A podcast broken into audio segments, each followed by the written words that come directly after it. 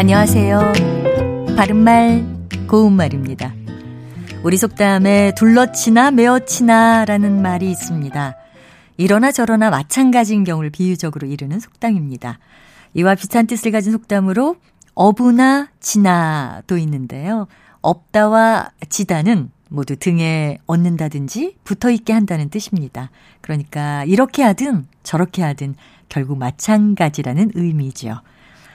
어, 그럼 여기서 앞서 말씀드린 속담에 나온 둘러치다와 메어치다의 뜻을 살펴보도록 하겠습니다. 먼저 둘러치다는 휘둘러 세차게 내던지다 라는 뜻으로 씨름 경기에서 상대 선수를 힘껏 둘러쳤다 같이 사용할 수 있습니다.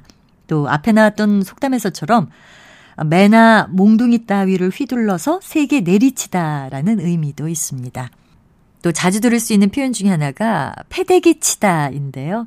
이것은 매우 짜증나거나 못마땅하여 어떤 일이나 물건을 거칠게 내던지다라는 뜻입니다. 예를 들어 화가 난 동생은 바닥에 곰인형을 패대기 쳤다 같이 말입니다.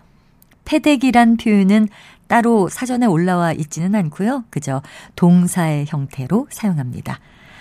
어, 참고로 비슷한 어감에 매대기라는 단어가 있습니다. 매대기는 반죽이나 진흙 따위를 아무데나 함부로 뒤바름이란 뜻인데요. 어감은 비슷하지만 패대기 치다와는 전혀 관계가 없는 표현입니다. 바른말 고운말 아나운서 변희영이었습니다.